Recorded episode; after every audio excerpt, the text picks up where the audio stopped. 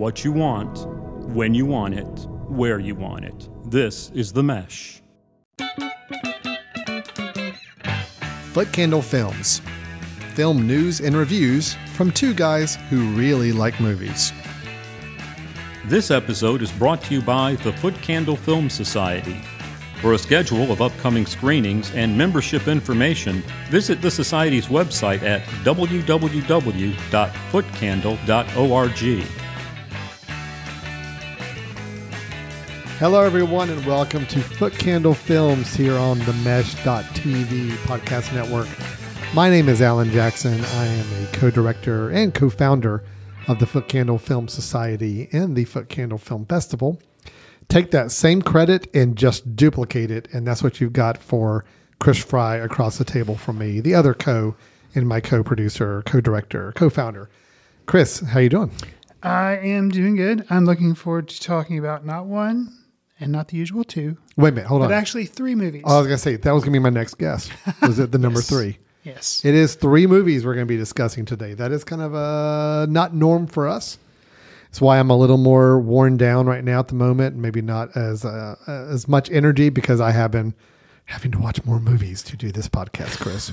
and I think we're going to be discussing Knock at the Cabin, Tar, and Triangle of Sadness, but I think Triangle of Sadness could actually probably be a theme for all three movies, just sadness. That's true. there is a lot of sadness in this movie. Uh, these movies. Uh, so you kind of you, you kind of spoiled the lead there, but yes, that's the three movies we will be reviewing. We will be reviewing the films "Knock at the Cabin," which is the latest M Night Shyamalan thriller. Uh, we're also going to be following that up with the film Tar, which we'll be discussing Oscar nominations a little bit later in the show, but this one did get some nominations. We'll discuss. This is the latest Cate, Cate Blanchett film. Uh, Todd Fields is it Todd Fields? Todd Field. Mhm. Todd Field directing.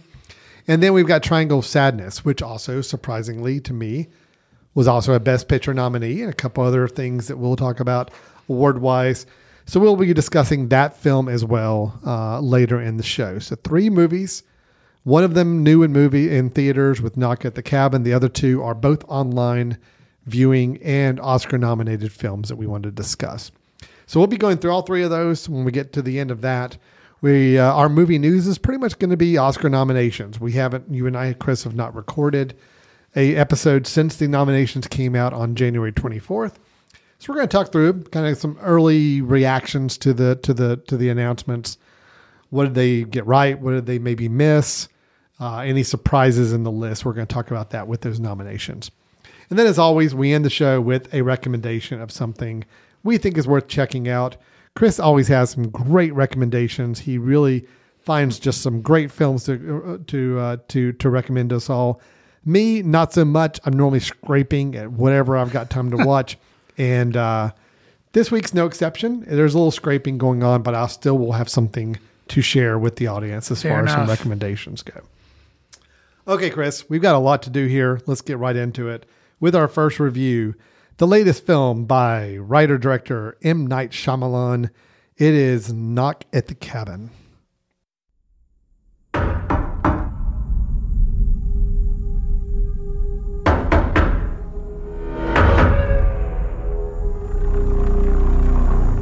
name's Leonard.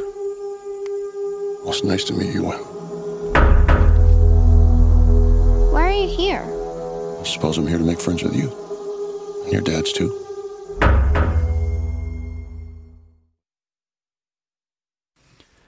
Director M. Night Shyamalan adapted the 2018 novel The Cabin at the End of the World for his latest movie, starring, Dave Bautista, Jonathan Groff, Rupert Grint, and Ben Aldridge.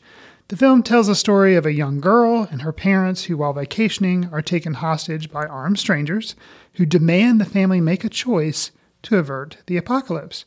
Shyamalan has adapted material for some of his films before a cartoon series for The Last Airbender, an idea from Will Smith for After Earth, and most recently a graphic novel for Old. Based on your experience with Knock at the Cabin, Alan, do you think Shyamalan's films work better for you when he adapts material or writes his own material like he did for The Sixth Sense, Unbreakable, and The Happening?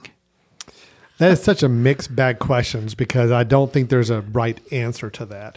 Even the examples you gave there, at first when you were reading the films that he has adapted, I'm like, oh yeah, those are some of Shyamalan's worst movies. So no, I don't want him adapting any more films. But then you mentioned The Happening as being something he wrote originally. I'm like, well, no, that actually was his worst film. So yeah, uh, you it's a- not having seen Lady in the Water. no, no, I have. Okay, you have. No, Lady in the Water is problematic. Okay. Okay. But I, I dare not, I don't think it's his worst movie. I- I got you. And I think there's at least some interesting things in there, even though the movie as a whole didn't work for me. Sure.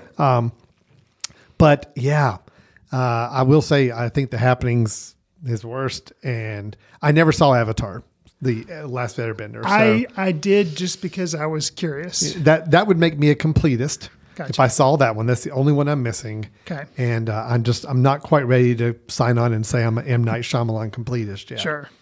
But I, I generally am always excited to see his latest films. Partially, it's like uh, driving slowly on the interstate when you know there's a wreck up ahead. you kind of want to see does he pull this off? Does he make something entertaining, or is this something kind of to have laughs about afterwards? Um, I know when The Happening came out and we had heard early rumblings of how bad that movie was. I actually went with a group of friends to go see it. I Yeah. was I was with you. Oh yeah, that's right. We all went, a big group of us. Partly because we just knew that we were just going to go and probably rip this movie to shreds, and we did.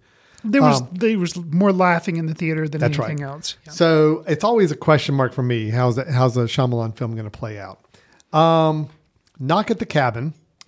I'm going to say I found it to be um, okay. Um, I found it to be all right. It's mid tier Shyamalan. It is nothing that I walked away from saying that that was a good movie or great movie, but I didn't walk away saying that it was an embarrassment movie either. It just kind of floated in this middle ground, and for a lot more reasons, I can get into some some details about it. But I wasn't disappointed, but I wasn't bowled over either. It was just right there in the middle. I think the film has some. The film has an interesting premise, which again, I know he did not write the premise. Okay, Correct. Based the, off a the- book. The, Sure. premise itself, I think, is interesting. I think the questions it starts to raise are interesting. I think the way it decides to answer those questions is not interesting. um, I think there's some good performances here, acting wise. I thought the directing, I will give Shyamalan this. He knows how to direct a thriller. He knows how to direct tension and building dread in situations. And I think he got that right with the film. But at the end of the day, I feel like there was really a lot here, not a lot. So it's a very mixed bag for me, Chris. I can't come out of this either saying positive or negative. I, I think overall he did a acceptable film. he did a film that he should not be embarrassed about. He did a film that is not open to a lot of ridicule, I don't think. But I also don't feel like this movie does anything to raise his filmography at all. Um, middle ground. So- Where are you with this, Chris? So it's interesting because I think I am not as high on the film as you are, but you and I are basically on the same page with the film itself. Um, echoing your comments, um, he's one director that I am interested to see what he does yeah. because he's very genre stylized. Um, and he is he's capable. He knows how to do tension, like you're saying. He knows how to shoot a film Oh, and have you know try to make as interesting as he can the material that he's Look, putting it's up a good-looking film. Yeah, I think that said with me, the thing with Knock at the Cabin, not the performances, it's just generally, and I think unfortunately, it is something that he set up with his filmography early that unfortunately kind of is the specter that always hangs over all his films is the twist ending. You know, we've talked about The Sixth Sense and Unbreakable before. We've recommended them on the show, even things like Signs, The Village. He he has a run of it. Now, and I guess also with like Glass, he had it old, I guess you could say had a twist. You know, so I think mm-hmm. it you just always kind of expecting it or something, and I think that's kind of a specter that hangs over his films and can detract. But for me, with this film, it was just the premise that they show you in the preview that that is what you get and it's not not that you know every movie has to be an enjoyable sit but i didn't find it entertaining i just found it very gloomy and it felt like punishment as opposed to entertainment. Hmm. And so for that reason, I can't really find a reason to recommend it. But it's not a poorly made film. Like he's still a good director, and I think some of the acting will probably call out to say something positive. I think Dave Bautista. Um, you know, I'm most familiar with him as you know Drax in the Guardians of the Galaxy franchise, and this gives me a glimpse of him doing something kind of being one of the main characters playing leonard who's actually he's one of the people that shows up at the cabin forcing these guys to make a choice he in that role like he's still a huge physical presence but just he's able to convey even though some intensity also kind of a, a tenderness you know? And so post his guardians of the galaxy career i'm interested to see what he's able to do because obviously i think he can you know bring some weight to the film no pun intended there but so i i, I liked that um but i just i don't know i just really had a problem with the fact that and I think there's some. I'm not going to try to not spoil anything, although I don't really think there's much to be spoiled. But there's some um, flashbacks in the film, and to me, those. I'm not sure if it's just in the writing of the screenplay. I can imagine how it would work in a book or in a novel. How, but here it just felt like kind of disjointed and not really very well. It was very kind of abrupt, and it was like only there so that you could bring it back at the end of the film. Which I guess in a in a novel, it could kind of blend more together, and maybe it wouldn't seem as obvious as far as what's happening. But that was kind of distracting to me. And then kind of a throwaway, I guess, red herring is um, Jonathan Groff, who actually I thought he would be of the two parents of the kid. There's I mentioned there's you know Jonathan Groff, and then there's um, Ben Aldridge, who I wasn't really that familiar with. Yeah. he was in a comedy from last year called Bros, which I, I didn't see, but I mean I was familiar with the fact that he was in it. I would have thought Jonathan Groff may have been like the more prominent parent, but actually Ben Aldridge, I felt like he was kind of a more stronger role. Just they gave him a lot more dialogue. He was really intense. Um, but Jonathan Groff's character has a concussion, so I guess he's kind of sidelined a little bit. Mm-hmm. But there was kind of a red herring with his character about a flash of light that he sees, and I thought that was I, I don't know, just Yeah. the the flashbacks and some of the things they're trying to make you think it's trying to make you think the movie's more interesting than it really is, and that that detracted that detracted for me. But I feel bad for Shyamalan because it's an expectation, unfortunately. Yeah, well, see that- that he's saddled with. I actually am going to give that as positive to the film that I think you know M Night avoids what I think everybody expects. Expects. And I even had to kind of remind myself getting to the end. I'm like, Alan, don't don't expect Don't there to be a expect it. twist because that's that's the shame of it. Is if I, that's why I think these movies sometimes don't work for audiences as much is because everybody goes in expecting this twist, and either the twist is so artificial or it's so tacked on, or you just feel it's forced because Right. he's having to play that role. I'll just say this. I mean, I think we're okay to say without it coming too spoilery. This film has a very un-Shyamalan ending and that you could take that as good or bad. I think some people will come away from it, the ending, very disappointed because it's not a typical Shyamalan ending. Others will be relieved that it's not. I was kind of relieved, although I will admit the ending was kind of limp. It was very. It did not go. It did not go as far as I think. I know he was trying to make it a very restrained ending and a very kind of uh, ambiguous, which we've talked about before. We're okay with ambiguous endings, but I think this just limped to its ending too much. And I think where it was meaning to build a lot of emotion in that last 15, 20 minutes, it just didn't. It hadn't built it up by that point. It had not earned what I think he was trying to do by the end of this film.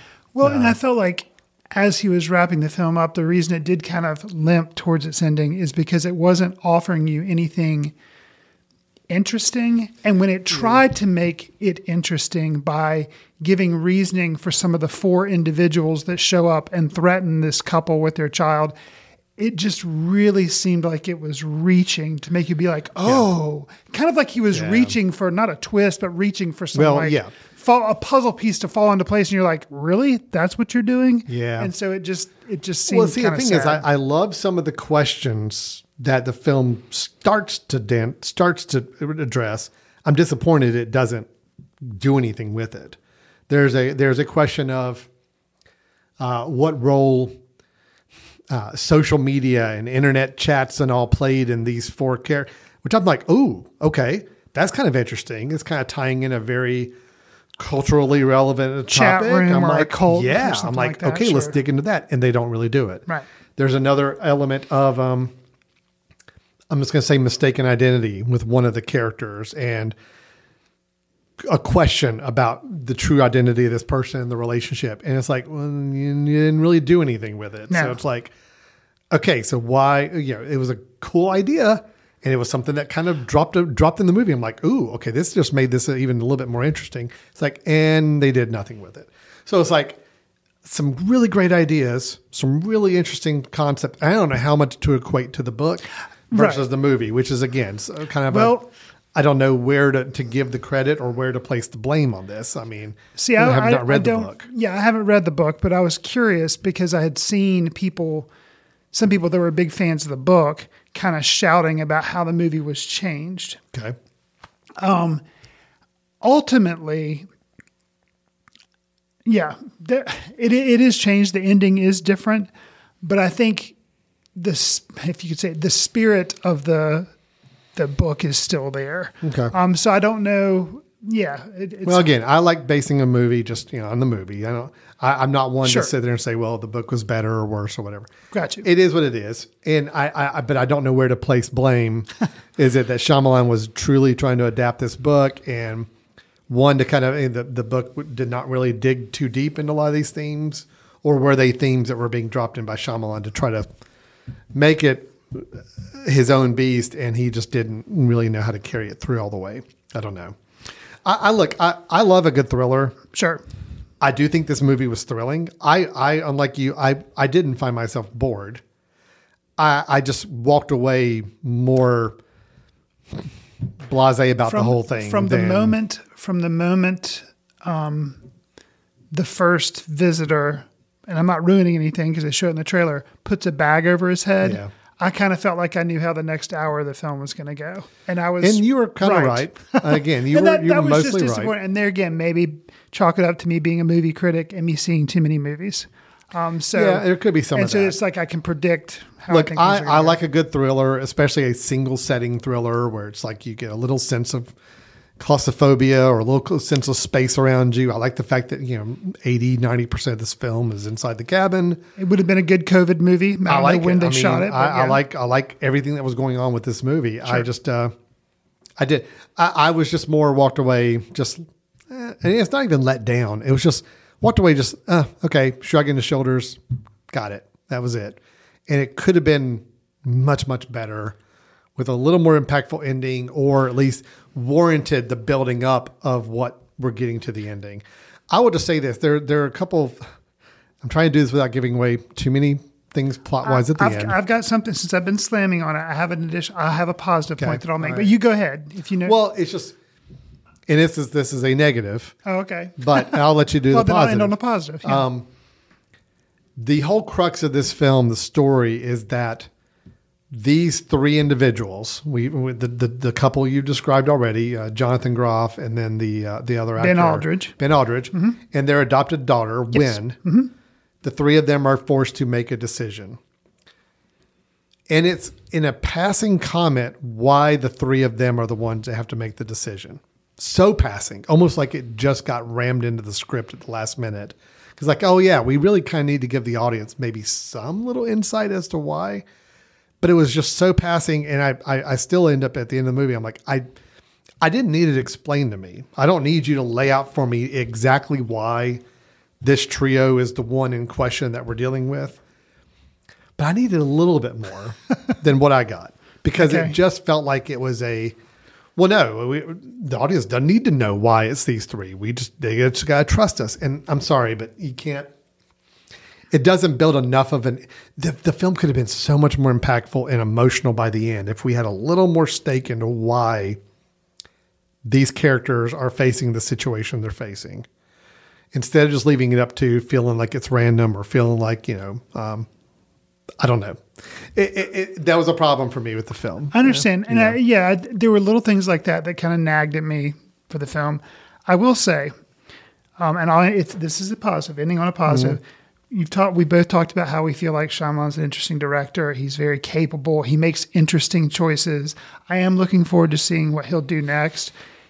Something else I admire him about him is he's a Hollywood survivor. He managed to keep making films apparently the way he wants to make them. He's had misfires. We've talked about them. You know, old wasn't that, but well, you know, critically old was kind of here there. Lady in the Water, The Happening, but yet he's continuously able to continue making movies. He's already got another one planned for 2024. I don't think it has a title yet, but I admire that about him. And with this movie, specifically the way he uses boogie shoes towards the the song Boogie Shoes at the end of the film, I was like, seriously? And I rolled my eyes, but then he kind of plays with it a little bit because he's like, no. And you think, oh, okay, no, it's, and then he's like, no, this is what I want to do. This is a point I'm making. This is my film. I am the director. Here you go. And I'm like, okay, okay. Mm-hmm. So it's like he makes choices that I feel like, you know, and he's he's clearly making them, and he's like, this is what I want to do. This is my movie. Love it or hate it. This is what I want to do. And I'm like, you know, good for you. And he's still able to make movies. So all that said, no, didn't really care for Knock at the Cabin, but am I interested to see his next film that in theory is coming out in 2024? Yes. And I'm always hoping for another film like Unbreakable or Sixth Sense, or you know what? I actually liked Split, which is one of his more recent ones. Um, yeah, Split. I actually liked okay. that one. Split was Um, And you know, so I- think he's got another really good film in him. He's got obviously more films in him, and I'm I'm always holding out hope for another one that I liked as much as those others. So, Mm. All right.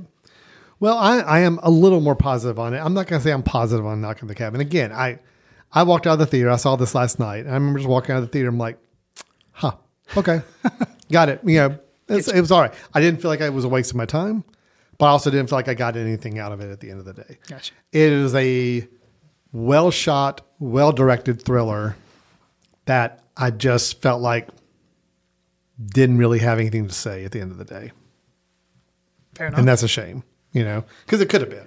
The premise was there. It was, uh, and maybe the book did, but the premise was there. It was all ready for this to be a impactful movie, to really make you, you know, walk away with something, and it just didn't. So, but I mean, look, Dave Bautista, I thought was really good. Yes. thought performances in general were really good. Sure. So yeah, I'm, I, I- I'm gonna. If you had to force my hand, sure, I'll come out on the slightly tipping positive side, but very, very slightly. Fair enough. Very, very slightly. I will give it one extra point before we move on. okay. I uh, do think it was the best, and I use the word best lightly, meaning it's the least worst. Um, M Night Shyamalan cameo in his own film, Okay. Um, yes. Okay. So yes, like least worst. no, but I, I totally I, I hear what you're saying, and I would agree because it was harmless. It Yeah. wasn't very a It didn't showy impact the thing. sh- it didn't impact the plot. I would agree that he's backed off on doing a really Yes. ridiculous one. Don't make Yes. himself the hero. Don't make himself a critical uh, character. Don't give him the most dramatic scenes in the film. Right. This was a, very truly background a look. I'm a, I'm just doing something funny as a cameo. Right. And that's it. And it was relatively short and painless, and Yeah. we're good. So thank you, M Night. Yes, for sometime we'll have to do a ranking of the M Night Shyamalan cameos in his films. We're really de- instead of a news item, Yeah. we'll just do the ranking of his cameos Sure, in his films. sure, yeah, yeah, that's true. I can actually think of some of them Yeah. All right, so that is knock at the cabin. Uh, we're split on it. Uh, Chris is leaning negative. I'm leaning slight positive. It's a mid-tier Shyamalan for me. Uh, if you but if you like his films and you like his style, I think you'll find something of, of interest with it. If you're not a fan of his movies or have generally disliked his movies, I don't think there's anything here that's going to win you over. I think you're going to walk away still disappointed or frustrated. So let it. I'll let you, the audience, make your decision given that information. So. All right, let's move on to our next film. Uh, we got two. We're going to do kind of a little shorter discussions on these because these have been out for a little while. Uh, they're both Best Picture nominees, so I mean, you know, there's at least got that going for them both. Uh, let's start with the first one, Todd Field and his film Tar. You want to dance the mask, you must service the composer. If you're here, then you already know who she is. Lydia Tar is many things. As a conductor, Tar began her career with the Cleveland Orchestra, Chicago Symphony Orchestra, the Boston Symphony Orchestra, until she at last arrived here at our own New York Philharmonic. In 2013, Berlin elected Tar as its principal conductor, and she's remained there ever since. Lydia Tar has also written music for the stage and screen. She is one of only 15 EGOT. With the film Tar, we have Kate Blanchett starring as Lydia Tar, considered one of the greatest living composer conductors, the very first female director of a major German orchestra, and the film centers on her uh, and her place in the world of Western classical music. That may sound like we're looking at a biopic of someone that's you know, maybe based on a real person, uh, a class, a, a female composer or a conductor. Well, yes and no. We do get some of that, but we're watching Lydia Tar in this film from a uh, somewhat specific point in her career. Um, learning about her as we go along through this film, learning about her relationships with the people around her, the people who love her, the people who hate her, and all sides of that, building to this idea of. Um, I, I guess it's okay for me to say this in a synopsis of the film. I mean, it does touch on this idea of someone uh, being judged in their c- profession maybe the concept of quote cancel culture if you want to even uh, dip into that but it is her being viewed by people for her actions and tr- uh, behaviors in her relationships with people. Chris we have a, a, film here. Todd field i know has done some films. I, I've, i'm not as versed in his filmography as maybe you are. I've i've seen his other two yeah. Yeah. And i have not. So this was kind of a little bit of an uh, introduction to him as a filmmaker for me. Okay. With this film, we've already seen all the acclaims that you know, uh, that that uh, Cate Blanchett has has has gathered for her performance. We also know this film is nominated for Best Picture. I think is Tom Todd Field uh, nominated for Best Director, Best Director, and Best um, Original Screenplay. Original Screenplay. A lot of accolades out there, Chris. A lot of critics love this film. I want to only hear from one critic right now. and that's a Mr. Chris Fry. What did you think of Todd Field's Tar? So I saw this film after it had gotten lots and lots of buzz. I did see it in the theater when it was making the rounds, and I went into it expecting a larger than life Cate Blanchett performance that would probably be nominated for Oscars. Sure enough, what did I get? I got a Cate Blanchett performance that was larger than life and was nominated for an Oscar. What I didn't see, and what apparently others saw, was a film that deserved a nomination for Best Picture, Best Director, and Best Original Screenplay. Um, the film was not bad. I'm not saying it's bad. Um, I just didn't see much to hold on to or to be interested in for a film that ran two hours and 38 minutes. Um, Cate Blanchett did an amazing job uh, portraying an unlikable person doing unlikable things. Um, but it was, and she made it interesting to watch, but just barely because she was. I mean, she was on the screen. She did have to, you know, the screen time. She's the main. Yeah, all that. So she held my attention, but it was just very, um, you know, observational. It's very slow. Um, and yeah, I can tell she's a dynamic person. She commands attention. She's very intense. But at the end of the day, I came away just kind of like, oh, okay, you know, now I've seen the star. I can check it off the list of things I needed to see before the end of the year. Hmm. But I just wasn't. I don't know. Just didn't leave that much there for me. How? What was your take on it? Oh, Chris, mm-hmm. Chris, Chris, Chris. No, I'm not going to berate you on this. I I did really really enjoy this film. Um, found a lot to like. And I think part of it has to do with, and this is not fair for how you rate a film, but um, we talked about the trailer of this film, I think, months ago when the trailer was released. Because okay. I remember watching it. Okay. And I will tell you, I think the marketing on this film was off. The trailer gave off an impression of it being a very, very avant garde. Hmm. I almost got a, a, a what is the what was the Stanley Eyes Wide Shut type of feel? Just a very Yes. menacing and almost like a very oppressive film. Yeah.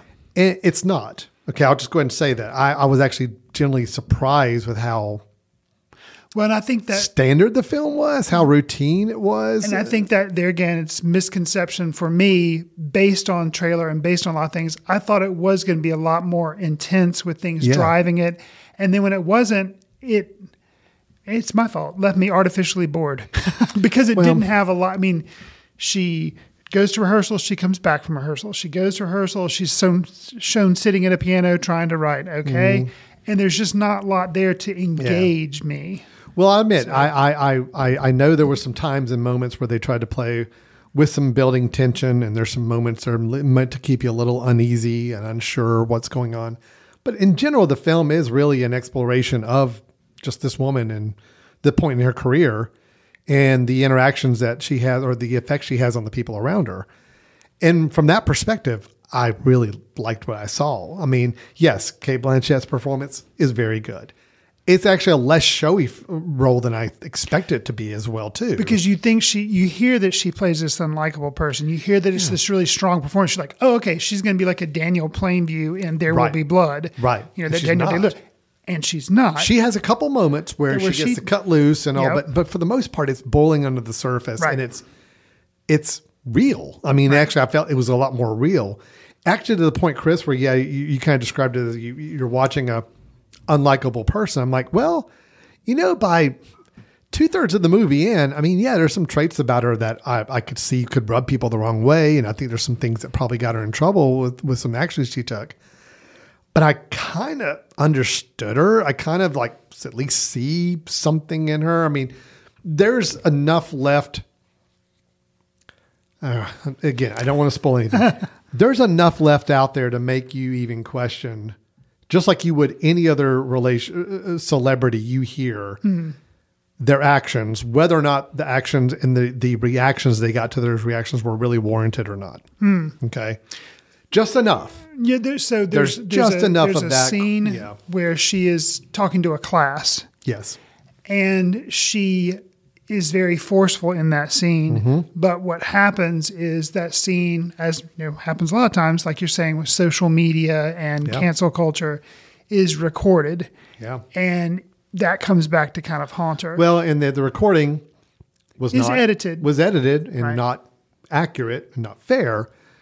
So it's just it brings up some good questions. I mean, I think it's an interesting discussion point because I actually found myself afterwards saying, "Okay, well, what was really what what did she really do bad?" Eh, There are some things, absolutely. I mean, I'm not saying that you know the, the film's trying to portray her as an angel, but did it warrant what she got? I don't know. I mean, and that's a question I think we ask ourselves in our society in general. Is like when somebody does something that crosses a line in today's society and there are repercussions for it. Was it warranted? Was it fair? Was it right? And I think we're meant to ask these questions about Lydia Tar as well. I felt that way anyway at the end of the film. Maybe that just shows more about my personality than anything, but I, I did wonder at the end. And I love the film that kind of lets you ask those questions. Um, and I think, you know, yes, it is long, it is slow. I mean, the whole first almost 10, 15 minutes of this film is just her on stage with somebody being interviewed well, and in a so- long conversation. But I found it riveting. I found it very interesting because, again, it's like I was in the mindset of, I want to know this person now. Cate Blanchett has made it in the first few minutes of this film. I already want to know about this character. So inform me about this character and her actions and words, no matter how routine they may be, gave me what I needed to know about her. So, So I will say the way they gave character information in this film, the way Todd Field structured it, yeah, maybe the entire film didn't work for me, but I do admire the formal switch ups that he mm-hmm. did. The film starts, you have a little bit of like actual on screen action, but then you see all these credits for the film. And that's usually something that's usually something you see at the end and you hear you hear the interview going on, but you see just like you know the credits that you'd normally see at the It's end the of film. it's all you the see, credits. you see at the beginning. yeah. So that was a formal stylistic choice that's kind of going against what a lot of the film's talking about is this one person conducting an orchestra, but yet all the focus is on them. This is Todd Field directing a movie, but he's putting all the focus on everybody involved in making Yeah. the film. Which I so, loved. Which I did too. So I like that show. And then instead of doling out this information all throughout the film about how awesome she is, no, you get it all up front. You get this staged fake, but interview type thing with, you know, where she's up on stage and it's this very formalized thing. But it, it, it I thought it was good. It was well handled. It seemed real, and you get little cuts to like the assistant sitting there mouthing the words that she's saying because she mm-hmm. already knows how rehearsed it is. So it was it was enough twist on things that could have been done differently that I, it I did like that. I guess the problem was after it got away from that and then kind of fell into more of a routine of you know, kind of like a slice of life of this is a famous conductor going about the routine who's kind of a jerk. And you're like, okay, but you know, to me that wasn't now. And then I will give, which a lot of people do give credit for, which we won't give anything away, mm-hmm. but the ending of the film was was interesting. The ending of this film was awesome. I'll just go ahead and tell you, totally unprepared for it, totally unexpected for me. okay, Um, and again, we're talking. We will not spoil it, but no, I had it film- semi spoiled for me, so I don't Oh, want. I don't want to do that That's a shame. to the listeners. the but- film leads you down a path of seeing where her career takes her, and it's very interesting to see. Uh, it's it's it plays completely against the expectation of what you think is going to be happening. It, I loved it, but it also just put a wonderful capstone on the whole film.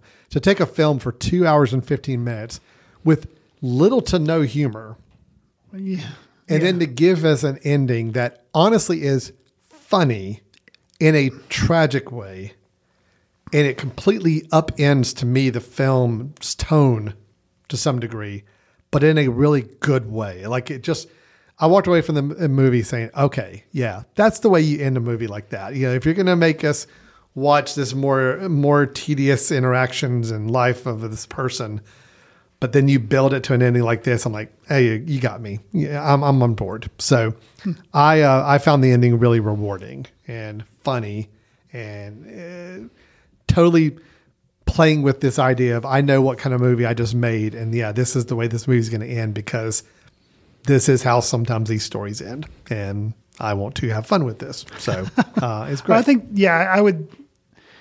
I feel like the direct Todd Field was having fun with the ending. Yes. Absolutely. Yeah. Because I think there are stories of people we could see having that same ending for them. So anyway, yeah, man, it's a shame we're not spoiling this because that was that's fun to talk about. But it's not worth doing a whole spoiler review just for that. Sure. So we'll we'll, we'll table it for now. I I was a big fan of this film. I was surprised how much I did enjoy it because I honestly was not looking forward to watching this. This is one of those best picture nominees. I'm like, oh, I feel like I'm having to do my having to eat my having to eat my greens. I Yeah. got to eat my vegetables and let's watch the movie. Sure. It actually came out of it really, really rewarded more than I expected. Tell you what, listeners, we have one more review to go. But I say after we do our Oscar talk in the news section, we're going to do a spoiler like mentioning of all three movies because I think there are aspects of all three movies we can just hit the spoilers of all three real quick. Very quick. Very quick. Yeah. very so like short- we'll short give a little quick bit of a knock at the cabin. I'll Yeah. tell you a bit, a little bit about how the ending could have been different Yeah. that matches the book. We'll talk a little bit about the ending of Tar, and then we'll talk a little bit about the very ending of Triangle of Sadness. So if you're interested in hearing kind of the spoiler talk That's of what we thought about We can it, stay tuned after the Oscar talk. So All right. Well, I'll tell you what we're going to do. Let's go ahead and hit our third film really quick. Then we are going to do some Oscar talk. I know we probably spent a little more time on Knock on the Cabin than we expected. but that's okay. Shyamalan kind of demands that sometimes. There you go. Here we go. The latest film uh, from director Ruben Ostlund, and it is Triangle of Sadness. So, is this runway casting for a grumpy brand or a smiley brand? So it's a grumpy brand, yeah? Congratulations! Show me that Balenciaga look. Suddenly, I'm dressed in something way less expensive. It's H&M! Yay! Balenciaga! And H&M! Balenciaga! And H&M! 2022 had at least two other films that focused on the super rich being super short sighted. Um, the ones that I'm aware of are the suspense comedic thriller uh, The Menu, which we reviewed here on the show, and a comedic mystery Glass Onion, which we did not review here on the show. Director Ruben Ostlund's Triangle of Sadness take has told in three parts. There's a fashion show runway, then there's a cruise ship, and then there's some time spent on an island. Each distinct part had something that made it worth watching for me. The fashion show had a model interview portion and a power dynamic over a dinner conversation that I found awesome. The cruise ship, any scene with Woody Harrelson's captain, I thought was amazing. And then on the island, the power dynamic flip kept me engaged and made for a great ending. Did any of Triangle of Sadness resonate for you, Alan, or did it leave you feel, feeling as nauseated as the characters during the film's dining sequence? Oh, that dining sequence. Oh, um, Which, if you know anything about this film, you know that there's uh, there's a lot of vomiting going on. A lot of vomiting. a lot of vomiting going on. Yeah. Um, look, I I I appreciate this film. I get it. uh, I, I I understand what is happening. I understand why it's happening. I understand the choices that are being made. The film was more of a chore for me, which I did not care for. Got you. Um, the chore side of it. Yes, all the individual elements you just described are great. I do love the opening uh, dinner sequence uh, between the, the the couple and kind of that power dynamic discussion between them. I loved it. The talk of money and talk of finances between a relationship yeah, it was very, very interesting. I did love Woody Harrelson as the captain of the ship. In any scene he was in, I'm a fan of.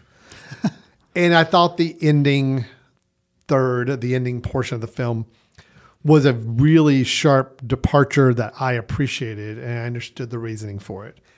All this, though, did not make this film any less of what I felt like was still that chore to, to watch. Hmm. Um, mainly because I, I get I get it. The, I get what the theme of the film is. I get what the overall talk of the film is. And especially on the cruise boat, I felt like, okay, I've seen this better in my mind. I've seen this theme played out better. I've seen this kind of commentary played out better. And so I just felt like that middle section just kind of wore wore me down to where when I got to the final section, I was already kind of at a weakened level, a weakened state of watching. Sure. So it, it, did not have the impact on me that I'm sure it probably did for you. Um, it's just it was it was it was look. There's a lot of good here. It's just it was just it was a tough watch for me. Maybe it's the combination of the vomit. Maybe there was a lot of it. I'm not underplaying this. There was a lot. No, there, he's yeah. Uh, no, maybe that whole ship dinner sequence and the post of the just was kind of grueling Mm. Um, the fact is, you're right. We have seen other movies this year dealing with kind of class structure and mm-hmm. the haves and haves not. And I'm like, okay, yeah, I'm kind of maybe if I'd seen this film before I saw other films that dealt with this subject matter, I'd have a greater appreciation for it. But after seeing other ones, I'm like, yeah, well, there was a part in the menu that I liked better than this, the way that did it. There's a part in this film I like better than this. Eh, eh, this is just, it was a lot, Chris. There was a lot going on well, in this film, a lot to kind of a lot to kind of process. Sure, I, I understand. Yeah. And I think for me, I had kind of, you and I are kind of flip flopped on Triangle of Sadness and yeah. Tar because for me, I went into it with no expectation. And not saying you did, but I'm just saying I had you know, no expectation for it. And coming off having seen something like the menu, which I thought had potential, but then just really kind of fell short of meeting its potential. And I liked Triangle of Sadness because I felt like it was hitting the same notes of, you know, talking about class, but it was doing it in a way that I found funny in different ways because those three settings are they it was like funny. Yeah, I mean, I'll agree. The second part on the boat, even though I loved everything Woody Harrelson was in, it did run a little long and probably but this movie is two hour and 27 minutes as opposed to tar that was 238 i was much more engaged in triangle of sadness maybe mm. because it was broken up in three parts and maybe because the power dynamic kept getting shit you know shifted around it was celebrity and models and then all of a sudden it was nope just rich people models don't have any power anymore and then you get to the island and it's like nope very different it's people who know how to survive mm. over the mm-hmm. rich people and over the models so and I, I, I don't, know. I just, I, I found it, I found it more rewarding, and I think about it more than I did, of, you know, other films like, you know, The Menu or Tar. Um, it's interesting. This film is up for three awards as opposed to the four that Tar's up for. So this didn't get any acting, but it's up for original screenplay, director, and best picture, which that to me Well, is surprising. And I can I can understand the acting side not getting a lot of accolades on the acting side because it is a big ensemble. it's a big cast, big cast. right? And even though there's chopped into three parts, the three parts all kind of tend to focus on different characters than the, the other parts did. True. And I don't think this is a film about the acting. I mean, I think it's it's it's it's really it's all driven on story. Sure. And it's all driven on Themes of what it's trying to- than it sure. is really rising up a particular performance as as being a stellar knockout performance on this. So I, I wasn't surprised. Uh, honestly, too, I think the the least impressive performances were the two people we probably spent the most time with. I thought, which were the couple you mentioned, The model couple. the model couple. Sure. I thought they were the least interesting performances, and they were the closest thing we had to a characters we followed throughout all three three parts. Yes. other people had their their moments to Mhm. shine, and they, they, they were great when they did them. But yeah, I, I can't really walk away from this saying, "Oh, the acting was just amazing," because that that wasn't really what the the appeal for the film was. Um, Have yeah, you no, look, seen- maybe maybe this is a film I've just got to watch at a different time. I've got to watch it in a different give mindset. it space. I'm Yeah. curious. Um, I've seen uh, the director Ruben Ostlund's other films, The Square and Force Majeure. Have Yeah. you seen I've- either one? I've seen? Force Majeure. Okay, you've seen Force Majeure. Saw Okay. Force Majeure. Okay. which I liked because I I it was it, it was on a one particular theme that I could really grab a hold of, and it was a very uh, subdued, uh, very uh, you know, it had a moment of comedy, a moment of some hilarity to it, couched in a, a much much more dramatic situation. Sure. and that worked for me. This film, I think, took that same kind of format and just blew it up. And just like, okay, yeah, we're gonna yes, there's going to be comedy and yes, there's going to be drama. And we're just going to just expand everything. And let's not just cover one kind of thematic idea. Let's cover two or three kind of couched under a bigger umbrella of themes. And um, it's just, it was a lot.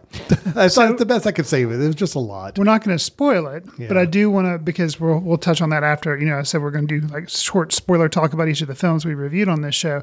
What like or did not like the ending, and how did that affect your overall opinion of the film? Without spoiling it, we'll get to that later. But I liked it. not necessarily the last shot, but like No, what I- happens. I- in the no, no. Oh, I, I, I liked, I liked it. Okay. Yes. I thought it was a good ending. Okay. I will give it that. And again, I'm not saying the movie's bad. I'm just saying Sure. it's just a, it's just a lot. I can't imagine showing this to an audience and expecting a majority of the people to really feel rewarded by it. Oh, it, it's it it's not there to be. Yeah. Yeah, you're it's it's there to provoke. I mean, just the when I'd heard about the vomiting in this film, I was like, oh yeah, I remember um, the Meaning of Life by Monty Python, where the Mhm. gentleman goes in there and like he's Yeah. had a huge meal and he eats a little wafer and then he vomits. So I thought that's kind of what I was getting into. Imagine that scene in the Meaning of Life being multiplied and extended but I was still able to find, even though it was very gross out humor, I was still able to find something funny Yeah. about it. But it, it, it does it does try. I, look, it intentionally goes over the top. Oh, And yeah. I get it. And that sequence is drawn out really long. but that doesn't mean it was entertaining for you. Which, no. right? It No, was it was me, drawn I out. I It see was. I think, just wallowing in misery, the and- depravity of it right, all. Sure. And there's a couple scenes where you have some some elderly people. Granted, yes, and we're make we're meant to feel like they're overprivileged and they, but you know, half naked sliding across the floor in a pile of feces and Right.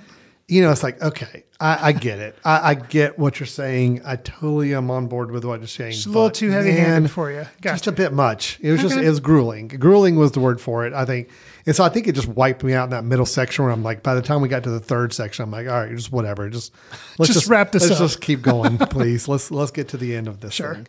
I got so you. anyway, um, for what it's worth, no, I was not as big a fan of this film. Although I will say, I think it's an interesting watch. I, I, I'm not going to dissuade anybody from watching it if they have an interest in seeing it. Especially if you saw Force Majeure or his other films and you, you like anything he's doing. Yeah, by all means, there's going to be stuff here you're going to really appreciate. Just it is a, it's a chore of a film to watch. it's overpowering at times, especially in that middle section, and it just uh, I don't know. Yeah, it was just it was a tough one for me. I got you. Yeah, not not on my best of list of the year. I'll, I'll, I'll just say that much. Um, Fair enough. I'm kind of curious when we get to the best picture nominees. I'm curious where you think this falls in the grand scheme of things. You personally, Sure. this thing will not win best picture. It's not going to win. I don't think so. No, But but I'm, I am impressed that it's in the field of ten uh, for the best picture nominees right now. So Sure. That is Triangle of Sadness by director Ruben Ostlund. Uh, we're a split on this as well, so we kind of flip flopped our tar uh, impressions a little bit Sure. on this film. So overall, this whole all three movies, we if you equal if you average them all out, we are basically just like right in the middle I believe so. on all three. Slightly positive, slightly negative, kind of flip flop both sides.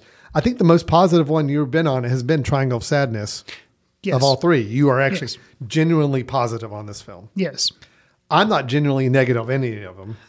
I probably of the three, my least favorite, if you can say that, is Triangle of Sadness. See, there you go. So yeah, there we go. I think All right. we're yeah close to the same on Knock at the Cabin, and the other two were like balancing each other. Yeah, out. that's interesting. Okay. Yeah.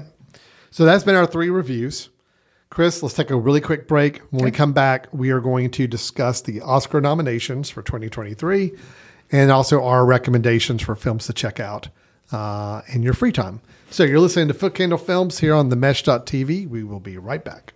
This podcast is sponsored by Jackson Creative, a custom communication agency located in downtown Hickory, North Carolina, specializing in online content creation.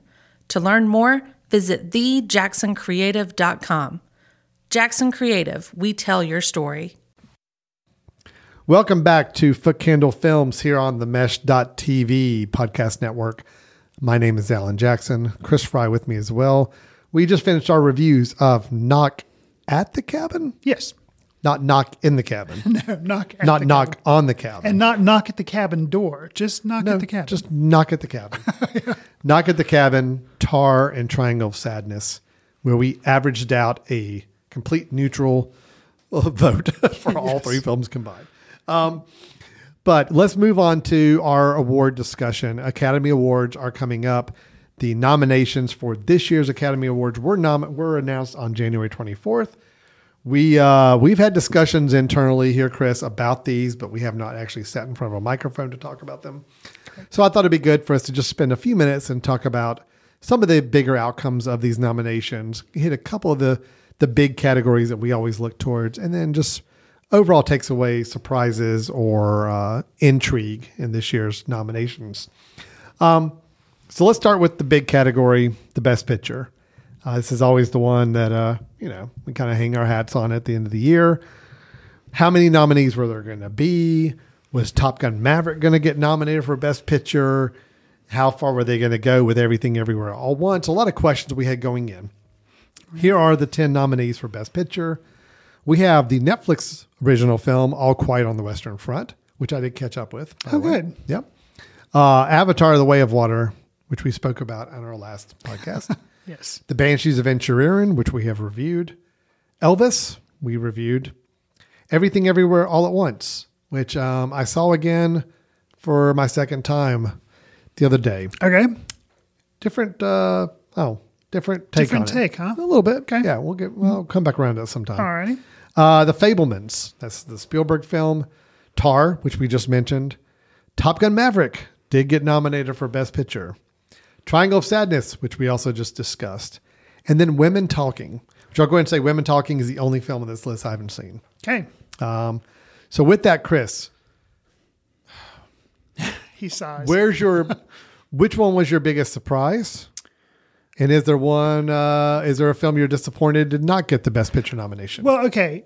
When we're trying, okay, I'm not. Su- I'm surprised that Avatar and Top Gun make it on a list. But when you're trying to do ten films, and you're, I feel like sometimes pandering, like, oh, it's the, you know, for lack of better, you know, I, Black Panther. It's not a bad movie. Is it an Oscar-worthy Best Picture movie? Not in my opinion.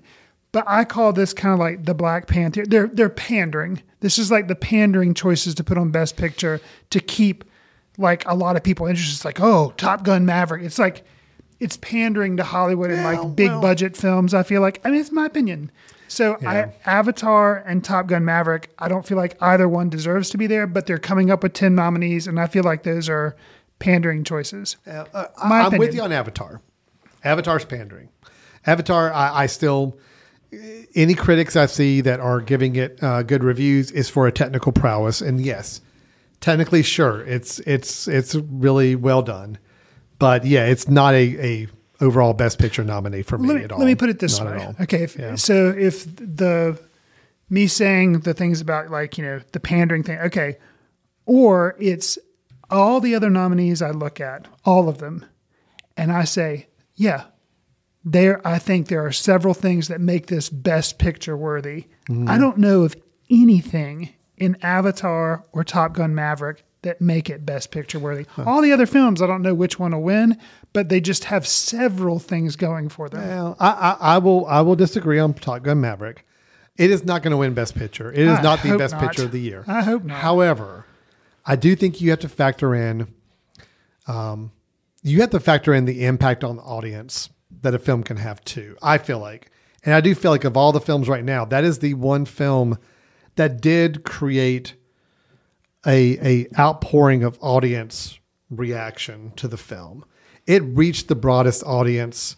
It pleased the most people that saw it from a percentage wise. If you wanted to get statistical with it, So it's And- about. and- I mean, if we're going to give best picture got- to the one that made the most money, then okay. well, no, no, I'm not saying that. It has to be a combination of all that. I mean, Okay. it can't just be the biggest grossing because then Avatar would be number one, and I I don't want that to happen. It's not that's not warranted. Sure.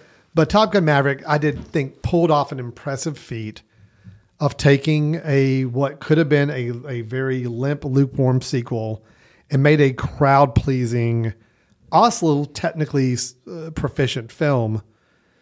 Yes, was the story all that? No. Was the acting anything? No, not really. But technically speaking, it was a really, well made film. And it hit that sweet spot of audience engagement. Crowds loved it. And critics, even if they didn't love the film, were still giving it positive feedback because it's like they see the merit that was there on, sta- on screen. So I'm okay with it being nominated. I, I mean, it was not going to win, but I was good with it being nominated. Avatar is the one I'm going to say, nope, uh, that that did not need to be there. Got to. Um, I'm I mean, so- it's kind of so- like the Lord of the Rings trilogy, the the Peter Jackson. I think all three of those films got nominated for Best Picture. But you kind of wonder, like, okay, the Two Towers, did it really need to be nominated? I mean, we got it with Fellowship of the Ring, and it won it for Return of the King. But I'm like, Avatar, man, Avatar's still not not at that level, and did not need to be in this ten. surprises for me. Um, I knew Top Gun was going to be nominated for Best Picture. I knew it was um, because of everything you said about the audience reaction, the money it made, and all, you know. And it, you know, I think the thing is, it didn't stink. So, and a lot of people, including me, thought it was going to be terrible. And I can't say it's terrible. It's not. It's you know, it's decent. Um, Avatar, I was surprised, but you know, ten films, whatever. Women talking. I've seen it. I liked it and it's such a small type film that I'm surprised it, it doesn't. I don't think it stand a chance of getting Best Picture, but I'm I'm I was surprised. So, so what's your what's your prediction? If you had to guess right now, what best picture? We're not going to do this for all the categories because I just want to hit a couple categories. But best picture, if you not what Chris Fry wants to win, but what do you think is going to win? You know, it's really hard to say because I feel like it's a. I feel like it's going to be everything everywhere all at once. Um, but I don't I don't know because it you know it's one of those things where I feel like the tide leading up to the awards there March 12th you know we we're just now in February come late February because of how buzz comes and goes and all that kind of stuff I feel like buzz could suddenly surge for something like the Fabelmans and you know Steven Spielberg don't ever count him out you know so I I could see that I'm, I, that's my prediction. Is I think the Fabelmans- will win it. Well, I don't. The thing is, accessibility wise, it's Fabelmans. Because if you're looking at Best Picture for broad appeal and all that kind of stuff, you would say, yeah, it's going to be a Spielberg. yeah. But but I, you know, I don't know. Everything Everywhere All at Once has a lot of nominations, but a lot of times that can be a curse. Then you walk away with like one win, even though Well, you have is that like, the film you want you would want to see win? If it was up to you, is that the film you'd want to see win? Um, I, I, I don't know. I, I I really don't know because I don't think it's a perfect film. I think it, it ha- I, I think yeah. I guess if I if I could choose everywhere over Fabelmans, I would choose everywhere just because it is so different. Yeah, I mean- it is so different, and I really applaud them the approach of literally throwing everything on the screen to see what sticks. You know, Yeah. and I really like the innovate and the uh, yeah. So I guess if I could choose, I would probably say that. But I think there's so many other ones in the category. Um, All Quiet on the Western Front, that's one of them. Women Talking, that's you know they're they're just it's it's really hard to say, but box office wise and audience pleasing wise, I, I think probably the Fabelmans. But uh, if I could choose, Well, everywhere- not box office wise. It didn't make. Or not any box money. office wise. so But sorry. I think in just audience, audience, Yeah. the people that did see it and liked it. I guess. What, what what's your? You think? You I mean, I think the Fabelmans. Fabelmans will Okay. win. Okay. Uh, which one would I want to have win? So that brings us back to whether or not you liked everything better the second time you saw it. Um, I didn't. Okay. Now, look, I, I admire the film. I think it's amazing what they've done. But I, I'll put it in the words of my wife. I, she watched it for the first time. Okay. About an hour and a half in, she's like, "Is this is this going anywhere?" I'm Hmm. like, "Yeah, you know what? It's kind of not for a good patch of the time. It's it's it's it's spectacle and it's creativity over actually taking you anywhere." Hmm. And then it really tries to spend a good last 10 minutes. Well, actually, the last hour is just, to me, it's very repetitive. It's very much, okay, here's the theme of the movie. Oh, okay, now here's some cool creativity to throw in. And now here's the theme of the movie. Oh, let's get creative and funny again. Hmm. And it is, I get, I agree. It is repetitive. It is kind of draining. And, um, but if I had to say which one should I do, I think should win. Yeah, it should be still be that film just because it's got, it's, And it's just the because most you hate the creative work Fabelmans. of art. well, it's just the most, it's the best work of art Okay. in this, in these film categories. I mean, look, I like Tar. Is it best picture? Eh, not really. It's a really interesting story with a really great lead performance. Um, but is it best picture as an overall picture? Nah, maybe not. Um, is it Fabelman's? Yeah, I, I didn't care for it, but I know a lot of people do like it. Is it Elvis? I probably had the most fun with the Elvis movie of all the to- ones listed. I need to rewatch Elvis. Like all the ones I'm like, oh yeah, that was that was really cool. I enjoyed that movie quite a bit. But is it best picture? Uh, I don't know. Banshees Inisherin, I came away a little disappointed in, and I don't know, man. I don't know which film I would want to have win. okay, fair enough. I would be happy if everything everywhere all at once won, just because I think that's a great credit to say, yes, you can make a truly inventive film and have a great um, mix of tones with it and styles and just make it work. And it's just creative and it's fun and it's energetic. And I like rewarding that, something with high creativity to it. So I give it for that, I guess. Okay. Um, okay, just real quickly, just hitting the actors. You know, actor in a leading role, we've got Austin Butler with Elvis, Colin Farrell with Banshees, Brendan Fraser with The Whale. And I think, is this the only, well, this and supporting actress were the only whale nominations. Am I right in that? I believe so. Yeah. Brendan Fraser for The Whale. Paul Mescal for Aftersun, which was kind of a surprise to see that film. Uh, a beloved film by a lot of critics and, and um, well reviewed, but didn't expect Paul to, be nominated in Best Picture. And then Bill Nighy with Li- Living, a film we're going to be catching up with soon, have not seen yet. And, um, but I had heard some buzz that that's probably going to get a nomination just because he's really good in it. So I'm excited to see it. Yeah, the surprises for me, like you mentioned, Paul Mescal. I'd seen Aftersun, but such a small independent movie, kind of surprised that made it in. And Bill Nighy for Living, yeah, I'd, I'd heard of the film, but like for it to be nominated for Best Actor, I was like, oh, okay. Well, you kind of always expect the one one nomination in each of these categories to kind of be like that. Huh. Okay. I, you know, either somebody who's had a huge body of work and this just happens to be their latest piece, and it's a little bit of a let's appreciate their whole career, Career, by right. by showcasing one of their uh, their latest works. Uh, could be some of that. Of course, we haven't seen Living yet, so No, and it got nominated for adapted screenplay as well. so it could Bill good. Nighy, yeah, I think it, the body of work, like I like him. I think a lot Yeah. of obviously a lot of people do, and I don't know that he's ever had a nomination. I'm not sure. Um, but like Let's I'm get glad. our hey, intern. Can Yeah, you check on that on for that. us? Please uh, research that and let us know. Thank you. but I, I'm glad to see him getting recognized because he, you know, he's he's good. Well, actress in a leading role, we have uh, Cate Blanchett for Tar, Ana de Armas for Blonde, which was kind of a surprise. Did Yep. not expect that Surprise for me. Andrea Riseborough for To Leslie. Now, this even is one. even a bigger surprise. yeah, this is one that has created some controversy. There's actually some reviews going on right now in the Academy world to see is this nomination legit because uh, so it built from a grassroots kind of a online appeal to try to have Andrea nominated for this film. A lot of other actors and directors kind of making a big social media post, kind of, kind of copied and pasted from everybody else's. So everybody saying the same thing. kind of like how the Zack Snyder films. Our Yeah, fans got the scene bit. of the year, or whatever, in the Mhm. Oscars, and it was the one like the Force, Yeah. Force, whatever. Such a random, Yeah. random scene From the Justice And, uh, League, right. So there are some questions the Academy saying that it can't really be like a coordinated effort like that, and I don't know. It's it's um again, I hear the movie's good. Like I hear her performance is good, Right. So I'm anxious to see it, but um, kind of a little controversy there. Yeah, I, yeah, interesting that that could even happen. But um, I, I've seen of all the films that are up for Oscars this year, we're going to catch up at our film society. We're going to catch up with the documentary shorts and the live action shorts. And after I watch those, the only ones I need to will need to catch up with are Living, which we're also going to catch up with, and uh, let to Leslie, and then I will have seen everything. I've seen them all. So I think I'm I'm at Women Talking and uh, to Leslie and uh, Living. Living, and sure. I'll be caught up as well. The other two, we've got Michelle Williams for The Fabelmans and Michelle Yeoh for Everything Everywhere All at Once.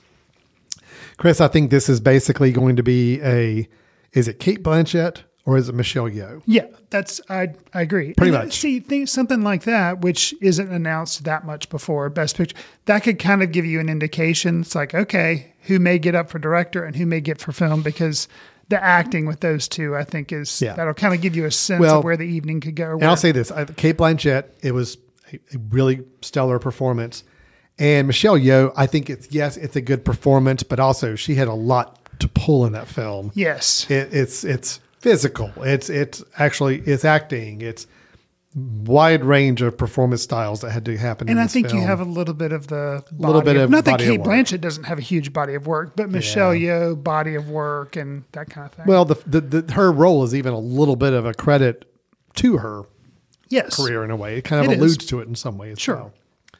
Um, all right. When we say actress in a supporting role, Angela Bassett for Black Panther Wakanda Forever, Hong Chau for The Whale, that was we mentioned, Kerry Condon, The Banshees of Inisherin, Jamie Lee Curtis, Everywhere, All, Everything, All, Everything, Everywhere, All at Once, and Stephanie Hsu as Everything, Everywhere, All at Once as well. Kind of surprised they did both. Jamie Lee Curtis was a surprise for me. Um, to see her nominated for Best Actress in Supporting Role, but obviously it was a it was a fun performance she got to give on that. So, Sure. yeah, Yeah, I was surprised that both of them. I, I remember prior to the announcement, a lot of people were saying like they're going to be mad when Stephanie Hsu doesn't get nominated, and then it was funny she did, and then a lot of people were mad that Jamie Lee Curtis. They were mad that Jamie Lee Curtis did get nominated Yeah. because they thought it would take away It- from and her. it I'm like, does. it kind of splits the votes a little bit. but so, yeah, you know. it could. um, I I think Angela Bassett's going to win this. Oh, interesting. Yeah, I do. Okay. She's gotten some love from some other uh, award presentations, and Okay. and I do think the two Everything Everywhere All at Onces are going to kind of cancel, Cancel each other each other. out. Hong Chau was a surprise for Oh, me man. to see here. I mean, happy. I thought she was really she's really good. good, but I was surprised she got nominated. Yeah. because I really thought the whale was going to be just one nomination, Brendan Fraser. That's it. Right. Uh, and Kerry Condon, very good in Banshees Inisherin, but I think this is going to be Angela Bassett. Okay. Um, and then actor in a supporting role, Brendan Gleeson, Banshees of Inisherin. I'll go ahead and mention Barry Keoghan, also Banshees of Inisherin. Great nominations, but I also feel like they're going to cancel, Cancel. each other out. Um, Brian Tyree Henry for Causeway. Judd Hirsch for the Fabelmans. This one, I mean, look, It's kind of like uh, it's a great Judy little, Dench. And, uh, exactly. was it's it a Shakespeare? very or short Yeah. role, short screen time in the film. Yeah. he gets his one showy scene, and then he's kind of And he's great. He's very good in it, but hmm. and then we have Ke Huy Quan for Everything Everywhere All at Once. Uh, I think Ke Huy Quan is going to win it. And my only request is that Harrison Ford present him with Present. the award, Oh my gosh, would that be amazing? or Steven Spielberg. well, it's way. not going to be because it No, has to be know, the winner of the best supporting Prior, actress yeah. from last year does it. So Absolutely. I think the two Inisherin uh, nominees are going to hurt each other. I don't think enough people have seen Causeway, and I think the Fabelmans. It's just I feel a little robbed if, if he wins it for that for that couple of scenes he does. Well, and uh, you know, I admit, you, you, just- you, you told me which one Best Picture, and I said everything everywhere. For the supporting role and for the leading role, I'm I'm leaning, but it's more of a nostalgia like thing of I want I want him to win because his speech is going to be amazing. yeah. Well, and And again, Michelle Yeoh, I think hers will also be well, just like Michelle Yeoh, his role was both physical and uh, had to play kind of a play in the sci-fi fantasy realm, but also had very very human elements and very real, uh, realistic uh, emotional drama to it. And Well, it was a think- it was a wide it was a very varied performance. And I think Worse. everyone, including the Academy, loves a good story. Yeah. And his story His of how he started out with Spielberg and he would, you know, was in Temple of. Doom and then he just basically wasn't anything for the longest time and brought back and did this and wasn't just I mean, yeah, it's a supporting role, but he is he's pretty key in the Oh, yeah, film. absolutely. So I think everybody loves that kind of story. So Yeah. Last category I want to detail, Sure. and then we'll just get overall impressions of the rest. I mean, I'm not to shortchange the other nominations. Just you're gonna just do makeup and hairstyling, aren't you? no, I mean, uh, and no offense to them, No, it's a no, great, it's it's a- a, great category. it is. Just as far as the one I'm always the most fascinated Sure. by or love is the directing. Sure. directing to me, I tend to look at even more than the acting or anything else. Writing wise, I look at the directing, and that's the one I'm probably the most invested in all the time. Sure. And we have five nominees here. We have Martin McDonagh for Banshees Venture Inisherin, Daniel Kwan and Daniel Scheinert for Everything Everywhere All at Once, The Fabelmans with Steven Spielberg, Tar by Todd Field, and then Ruben Östlund, Triangle of Sadness. Um, we have discussed all five of these films, all five of these directors, Chris. Which one do you want to see win? And which one do you think will win? So, okay, when we look at the category with all the directors you just mentioned, you think of like, I feel like it's one of those things that like the established name is probably going to get it. And not that these people aren't established, but Todd Field, yeah, he's made other films and he's directed some TV, but I feel like Tar's a long shot. Triangle of Sadness is a long shot. Banshees of Inisherin, even though he's made Mark McDonagh's made other films, they're not like widely known. So I feel No, like he it- did win the Golden Globe for Best Director. Okay, interesting. Interesting. Oh no, no, um, no, he didn't. I'm sorry, he won it for writing and he won Best Picture, but Steven Spielberg got Best Director. Okay, so no, I- no, no.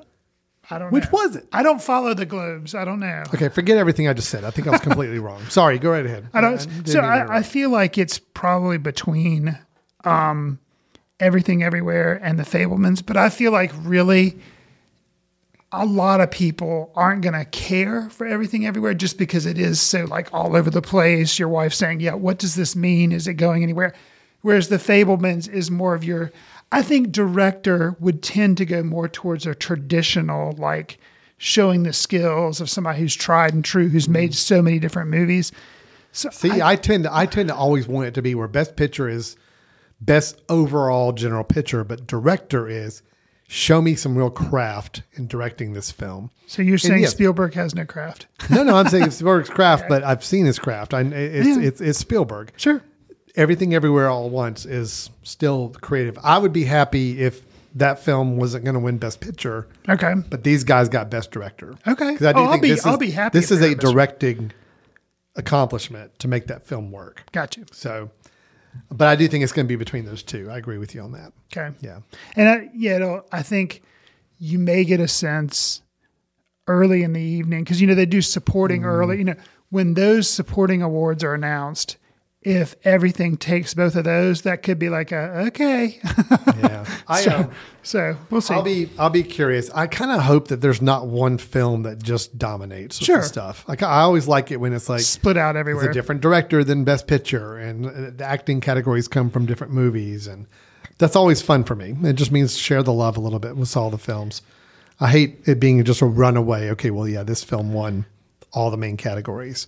I don't think that's going to happen this year. And I don't think there's one film that's like going to just run away. Run away. Yeah. And we are going to have an Oscar party for our Foot Candle members, and Alan and I will fill out a ballot. And We're not can't be in the running for whoever wins the Oscar pool thing for our society. But Alan, we're saying here on the air that between you and I, Yeah. whoever loses between you and I Whoever has the least number of correct picks for the Oscar nomination. has to watch 80 for Brady as punishment. 80 for Brady. Yes, That is the film neither Chris or I have any desire to want to see. absolutely. And not. it is no fault. Look, no fault of the the actresses involved. No. It's the it's the uh, tie-in to the NFL, playing off of Tom Brady, playing off his retirement timing. Yeah, just looks very very uh, doesn't look like a fun film. No.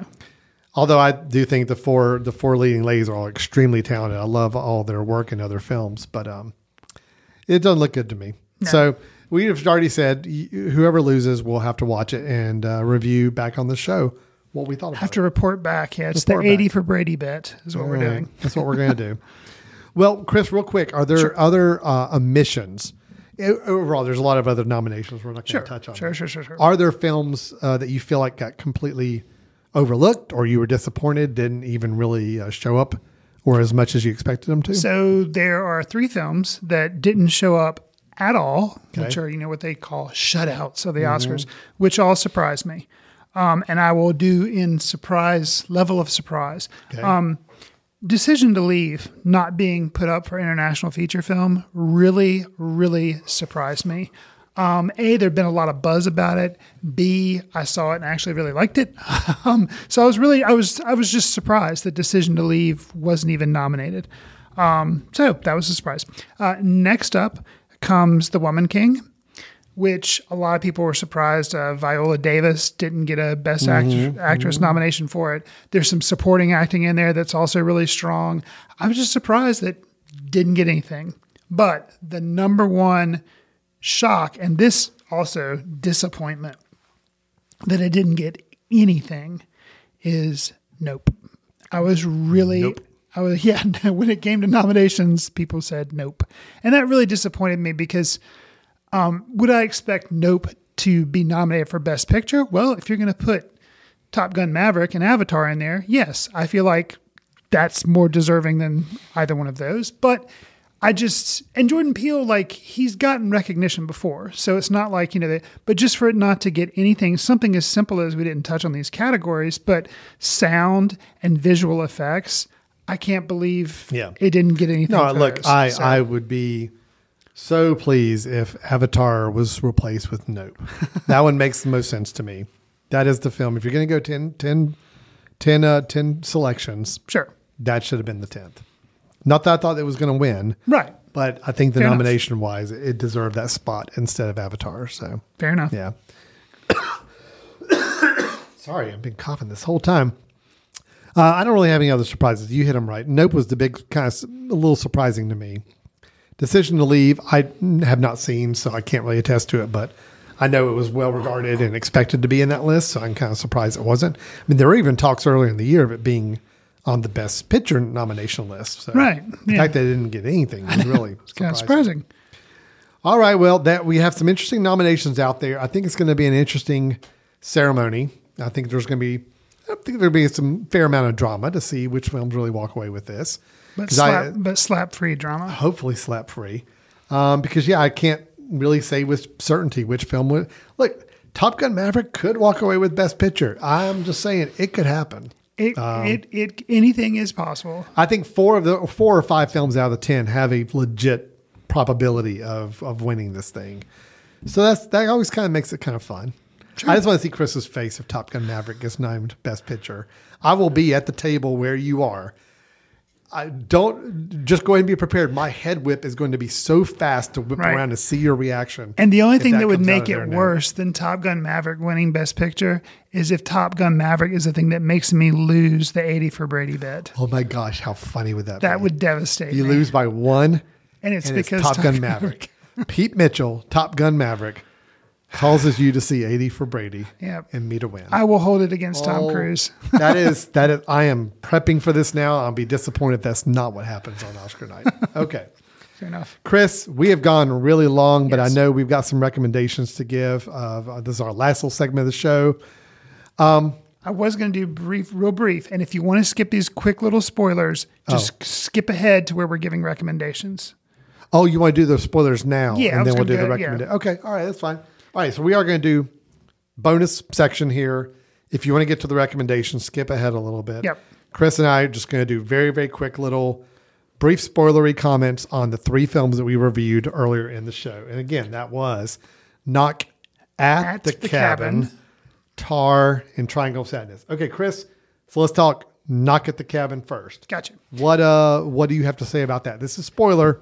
So this is Spoiler, spoiler. territory, everybody. So- Knock at the cabin. What do you got? So, knock at the cabin. Um, you know, the ending is that Ben Aldridge makes the choice to kill his partner, Yeah. and then ends and From he- the extreme pleading of his partner to do it, because Right. they have kind of bought into this idea that yes, we do believe uh, our decision to have to kill somebody is Gonna save the world. Is going to save the world. So in the book, that does happen, and that the world is saved. However, what is different is in the book when the Ben Aldridge character runs out to the car to get his gun. Yeah. Um, goes outside as well, and something happens where she ends up getting shot Mm. and she dies. Mm. So at that point in the film, you know, the rest of the film takes place, and it's just these two guys. Um, and they, yeah. So actually, you know what? Now that okay, so that takes place, and I'm thinking at the end of the film, they decide not to. ki- I, actually, I don't think they killed one another. They just let the world burn. They just let it burn. Right. So it's more this idea of you. This world took away this, Our daughter. Our daughter. And so this because thing of that, that- we worked as a symbol of our love for each other. We're just saying screw the rest of the world. right. We're out of here. So still really bleak. Oh, yeah. um, but maybe not as. I guess No, actually, it's more bleak. Shyamalan's is less bleak. less bleak because Shyamalan's actually ends in a even though they killed the one the the, the guy's partner Right. They saved quote They saved saved, the rest of the world Right. um so yeah it ended on a little more upbeat a little more positive Yeah, still pretty Um, bleak. the big thing for me the the problem with that film for me is I, I still you know if you're going to hinge so much on this idea that okay we have to convince these three people that they have to sacrifice one of them Right. I just need a better, better logistic. I need a better understanding of why these three.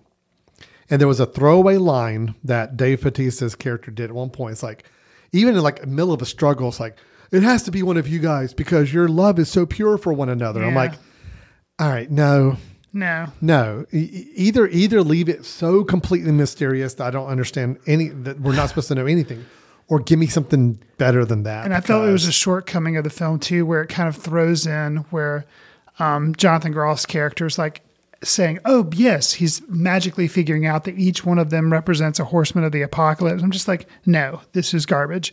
So I that that kind of just really took it down.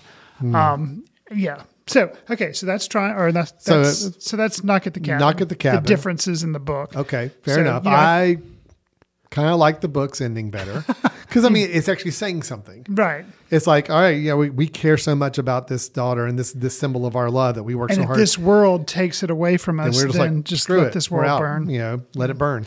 And that at least was saying something. I think if I read that, I know the the child dies in the book. I think Yeah. I'm remembering the end of the book correctly Wow. from the Okay. synopsis. But well, even if you're wrong, that should have been the end. been. Yeah, So yeah. that's knock at the cabin. Okay, Okay. so moving on to Tar. Yes. Alan, why don't you explain the final scene in Tar and how it just really sealed the fact Oh, that you this liked is the so movie? great. So basically, the whole movie, we're learning that you know Lydia Tar, uh, some of her uh, transgressions are coming to light. Mhm. She's having allegations against her for uh, grooming assistants and uh, having relationships with uh, assistants and people with her, and that she ends up kind of uh, uh, hurting their careers or they don't excel because of the, uh, the relationships she has with them. Um, berating students and having very verbal attacks on some of her students. All that starting to kind of bubble up. Then she has a former assistant that you find out committed suicide, and they're insinuating that it has to do with Tar's behavior and her her actions and lack of actions towards her that caused that.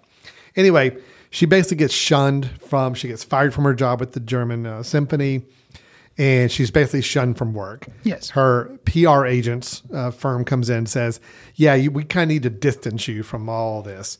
So you see her going to Thailand, and it's really playing it up like she is going to be the head of some big symphony in Thailand because she's meeting with the Thai, Thai officials.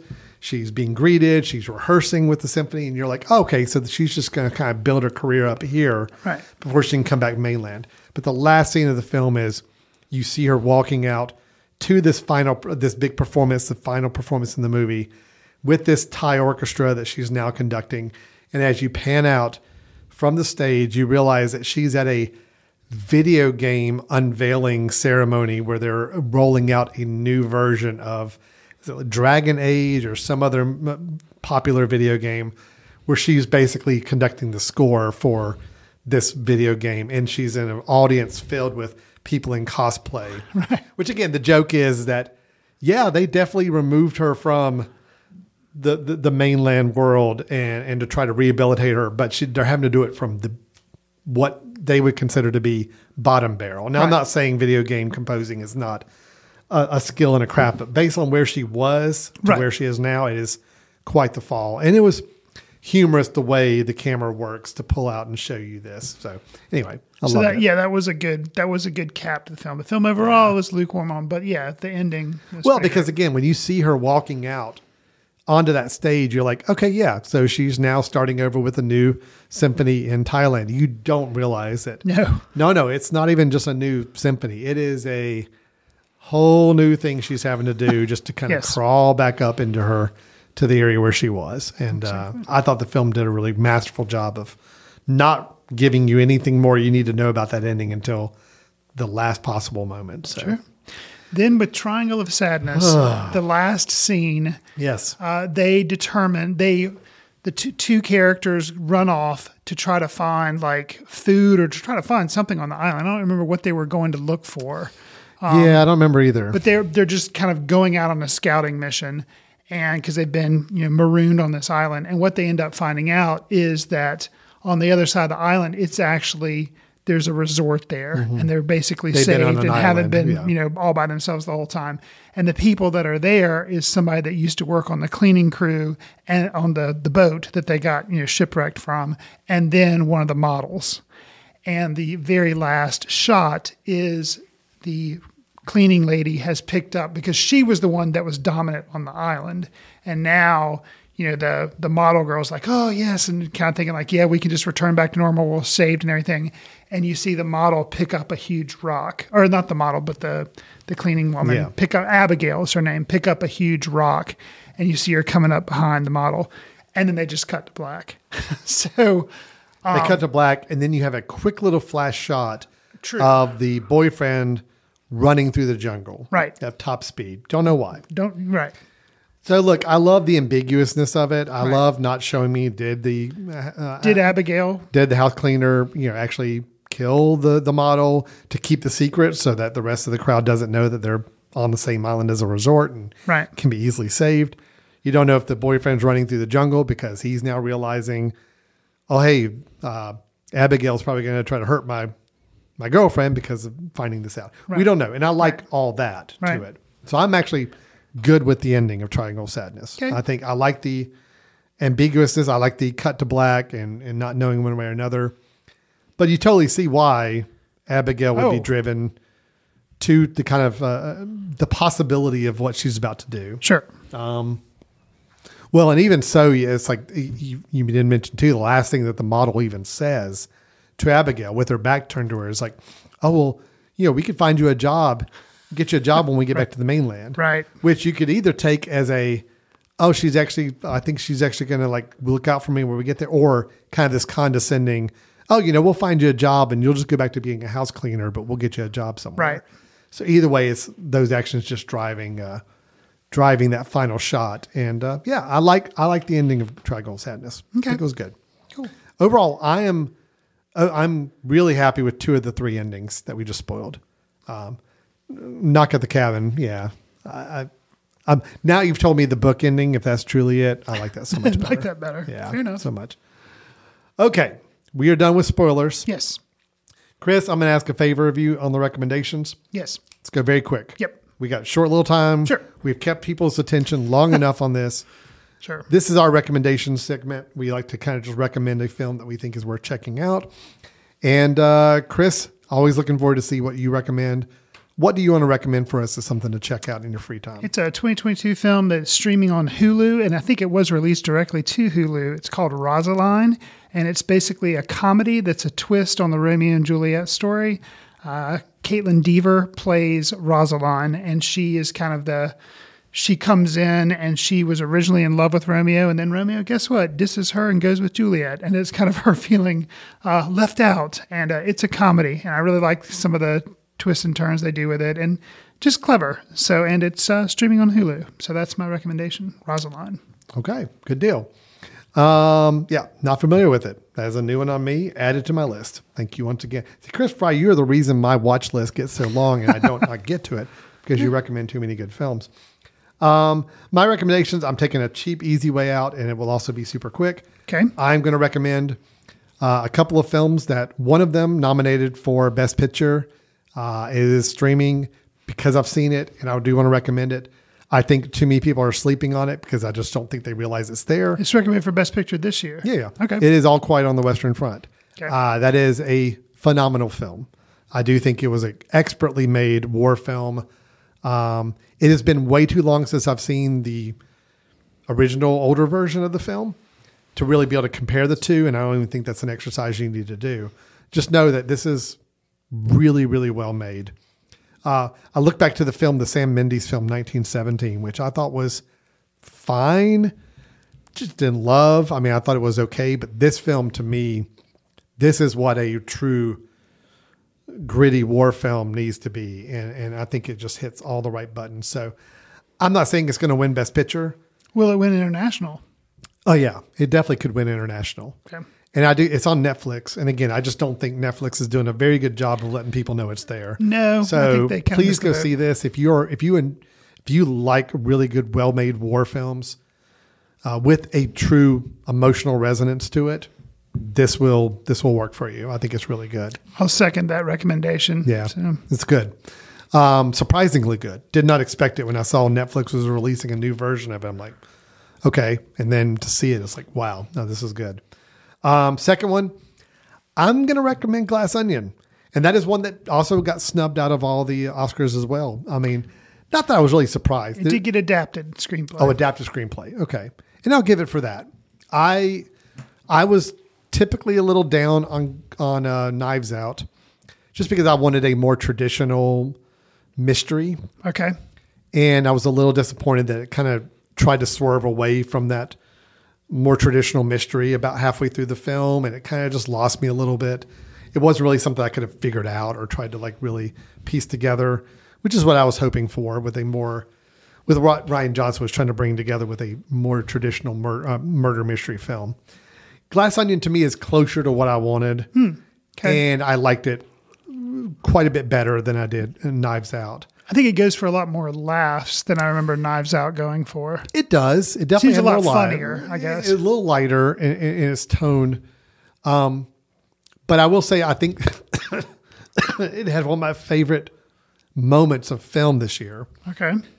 And again, I will not spoil this, but let's just say that there's a buildup in the first 30, 45 minutes of this film to what's going to happen. It's leading you to believe that this is all going to be hinging on this one Oh. event Yes. and uh, Daniel Craig as Benoit Blanc um, kind of spoils it like halfway through the film, like even not even halfway through the film, and you find yourself as an audience member almost exactly like we find the uh, character played by Miles by Bron.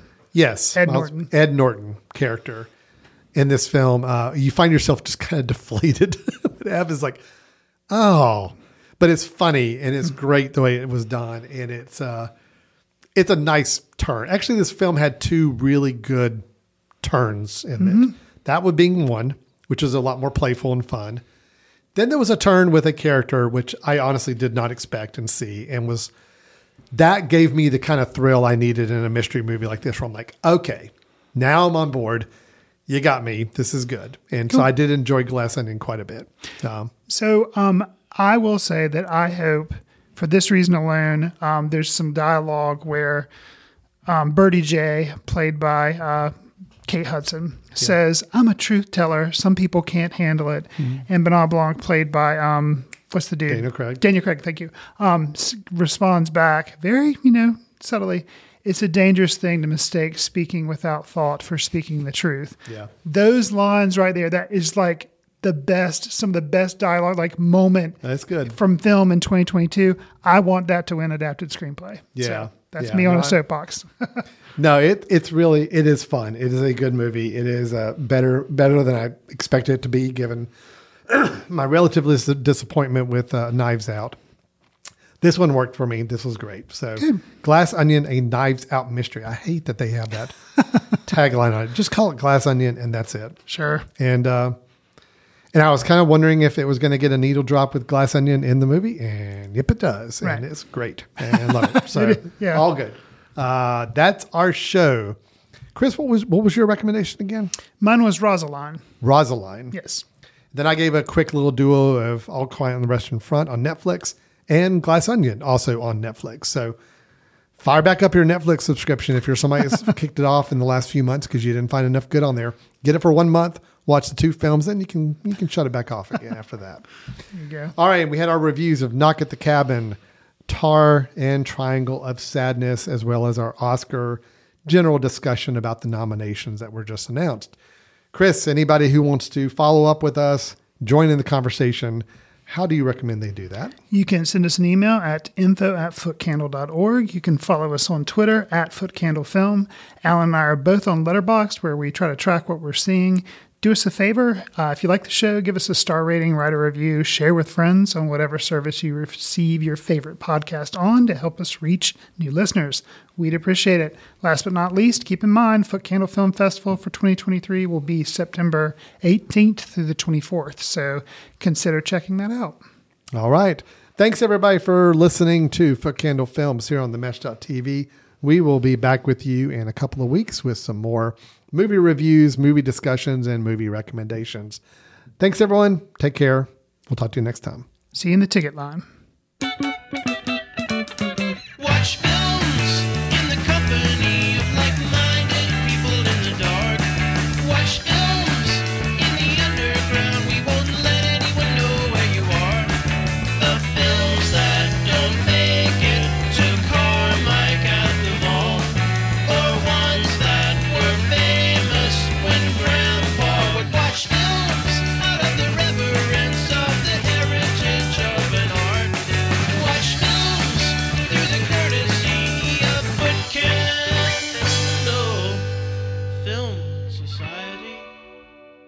Special thanks to Carpal Tuller for the show theme music.